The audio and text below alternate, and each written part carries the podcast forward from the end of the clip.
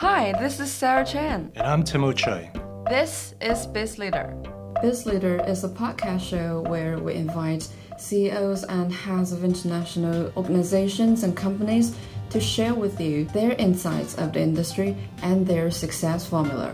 Today we're going to have a conversation with a cultural entrepreneur in Hong Kong. One could say the cultural entrepreneur in Hong Kong. I'm hard pressed to find anybody else who has made such an indelible mark on the global art scene from Hong Kong. I speak, of course, of Magnus Renfrew. Magnus is got a great smile. I've only ever seen him in a suit. The first time I met Magnus, I think it was late 2007, 2008 and it was on the cusp of the first show of the Hong Kong Art Fair, Arts Hong Kong. Even before it was bought out by Art Basel, uh, Art Hong Kong and now Art Basel Hong Kong is the premier art event of the season in Asia. Since its inception five years ago, Art Basel Hong Kong has transformed the city into one of Asia's most important cultural hubs. If you happen to visit the city in spring, Art Basel Hong Kong is the place to go whether or not you have an eye for Asian art. But it's not just Asian art, it really is a collection with that emphasis on regional galleries, showing art from all over the world. I think the last show had a strong focus on Southeast Asian art, and that's thanks to its new head of Asia, Adeline Ooi. From 2007 to 2012, Renfrew was founding director of Art Hong Kong, or Hong Kong International Art Fair. After the Art Hong Kong was acquired by uh, MCH Group, the parent group of Art Basel, Renfrew was responsible for kicking off the first Art Basel Hong Kong. He later served as the founding director of Art Basel Hong Kong from 2012 to 2014. Yeah, Magnus was there to kind of shepherd the transition over, and I think after that he worked for Auction House before moving on to his current pursuits.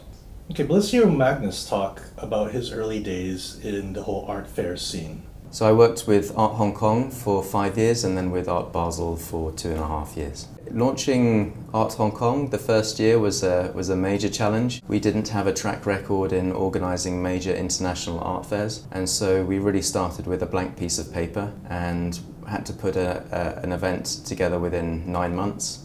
We managed to get 101 galleries from 19 different countries to participate.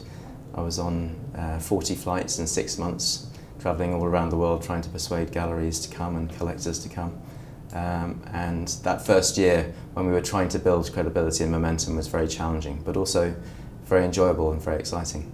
Both under the, uh, the previous art fair, Art Hong Kong and, and Art Basel, I think the spotlight has put, been put on uh, the city for the international art world. So I think that more and more of the mainstream international art world have become more familiar with galleries and with artists from Asia and the Asia Pacific region. It's also um, put the spotlight on Hong Kong's cultural community, uh, the artists that are based here. Many of the collectors that have come to Hong Kong to visit the art fair have also gone on studio visits, they've visited local galleries, and so they've become more familiar with the local scene. In 2008, some 20,000 people visited Art Hong Kong in its first year. Ten years later, 80,000 people across the globe visited Art Basel Hong Kong in 2017. This year, Art Basel and UBS released a market report for Global Art Fair. Here are some of the key findings about the art market in 2016. Firstly, the US remained the largest market for art with a market share of 40%. The UK was the second with a 21% share, with China breathing down its neck at 20%. Secondly, the largest sector of the public fine art auction market in 2016 was post war and contemporary art, which accounted for 52% of the market by value. Thirdly, in the post war and contemporary sector, the US maintained its status as the largest center for sales, but its global share dropped 11 percentage points to 36%, while China posted a 17% gain to become the second largest market, with 33% of sales. Well, Art Basel is seen to have transformed the cultural landscape of Hong Kong and its perception globally. Renfrew also talks about the changes that Art Basel has brought to Hong Kong. Well, I think that the art market in Asia has developed very rapidly uh, and substantially over the last 10 years, but it really feels like it's just the very beginning. We're seeing an expansion of collectors' tastes within Asia to collect art from beyond their own uh, domestic market to start collecting work by artists from wherever they might come from in the world. And at the same time, we're just beginning to see increased institutional interest in the art of China. And so I'm hoping that this is going to provide uh, a much more sophisticated understanding, a much more widespread and more sophisticated understanding of the cultural production of China.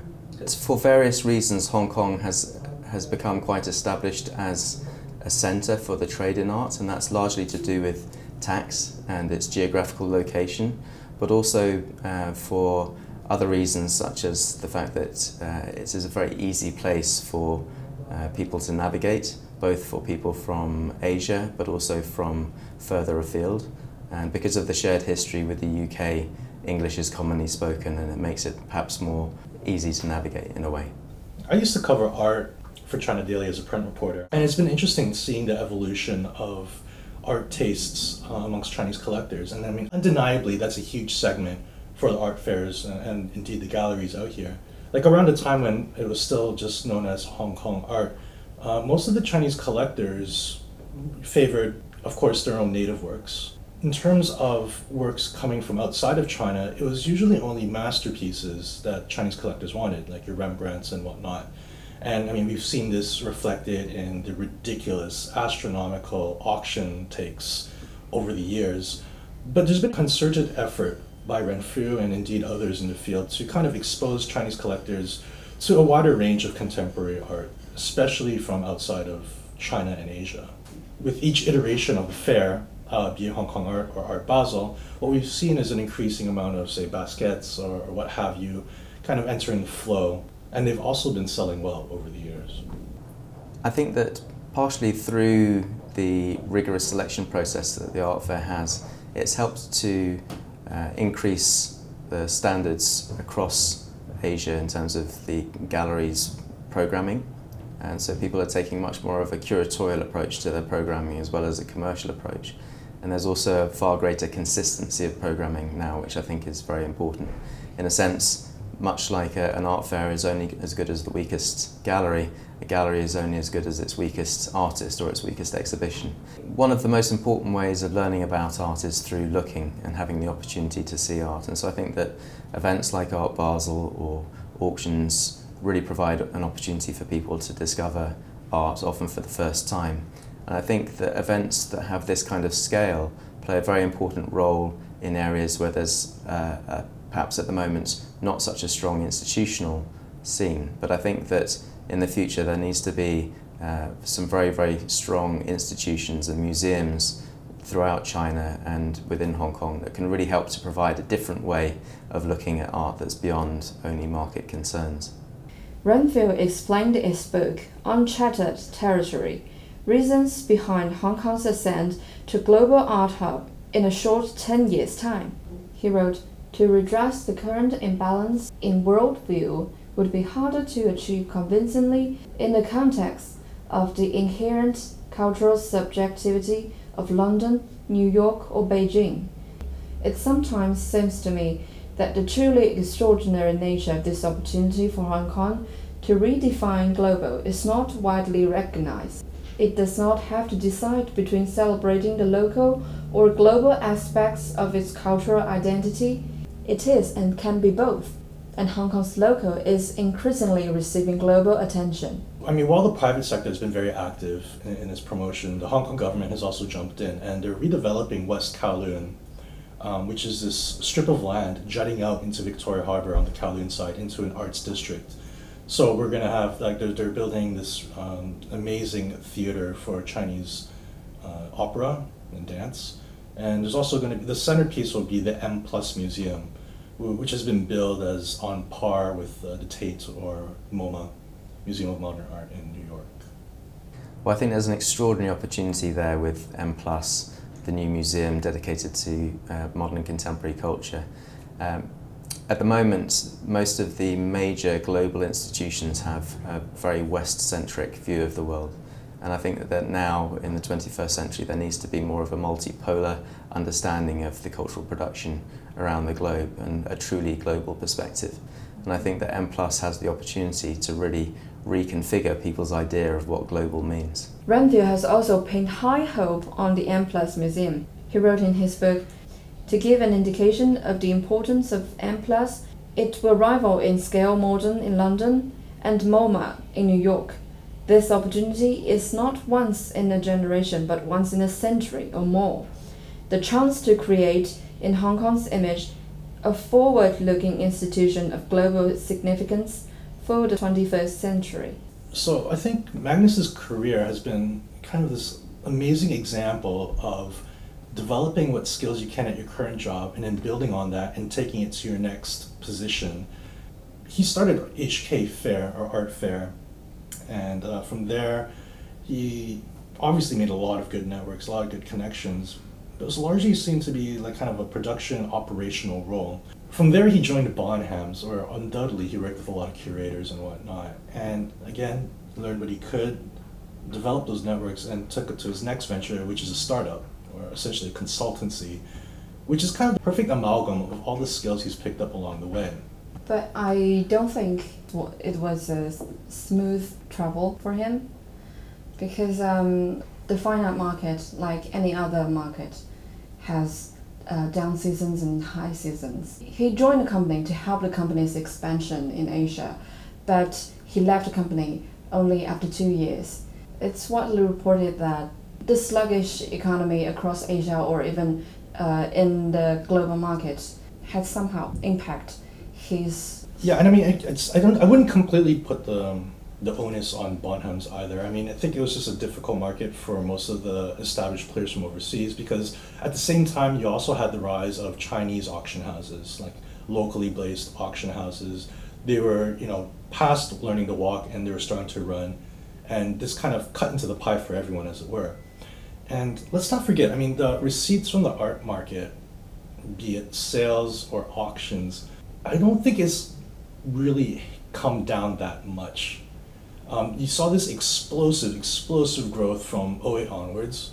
So like basically while the rest of the world was in a recession, there was still a lot of hot money from China finding its way into various assets. Invariably, art was one of these assets.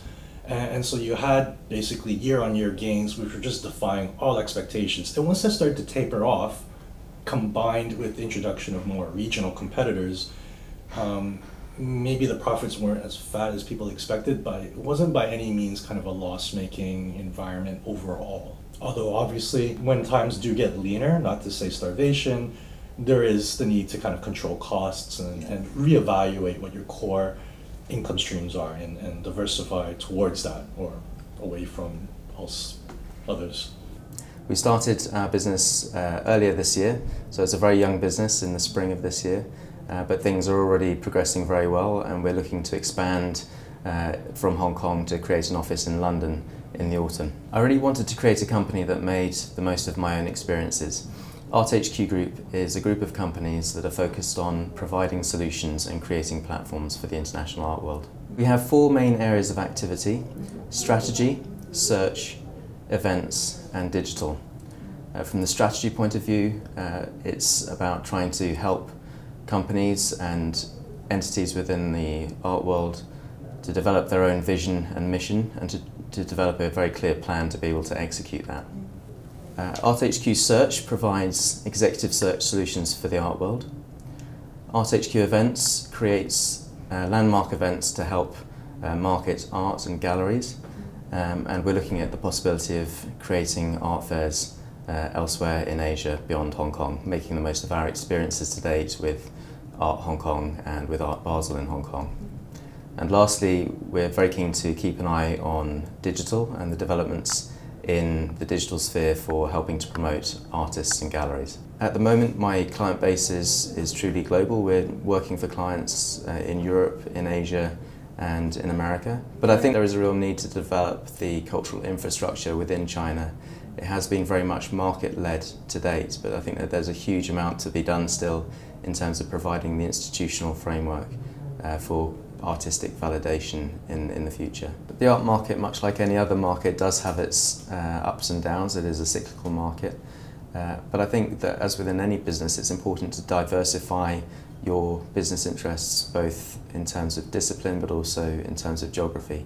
So we have quite broad interests and broad, broad activities. Um, in difficult times, people are often led to reevaluate their circumstances and their strategies. And so we're in a position also to help people to reevaluate their strategies both in the good times and in the not so positive times. So Magnus wishes to bank on his experience in the industry. But to start a business or to join this fine art market is not always a smooth travel. According to the market report released at this year's Art Basel, the global art market achieved total sales of roughly 56.6 billion US dollars in 2016, an 11% drop from the previous year. The US suffered a 16% decline in sales in 2016 to 22.9 billion US dollars, due largely to lower auction results. In China, Sales also fell by 2% to reach 11.5 billion US dollars in total. Magnus also has some advice for young people. I'd say to do what you love if you can make it financially feasible because you'll be better at it and you will be happier in every aspect of your life. Be adventurous and take risks early. Uh, don't wait for permission, nobody's going to give it to you, so make things happen yourself that's definitely one reason to get up in the morning if you like doing your job. I mean, conversely, I've heard that like you really ought not to make your passion your day job because you might get sick of it. That's a wrap for this episode of BizLeader. I'm Sarah Chan. And I'm Timo Choi. Catch you next week when we sit down with Tom Zhang, CEO of investment and IPO firm Success Finance Group.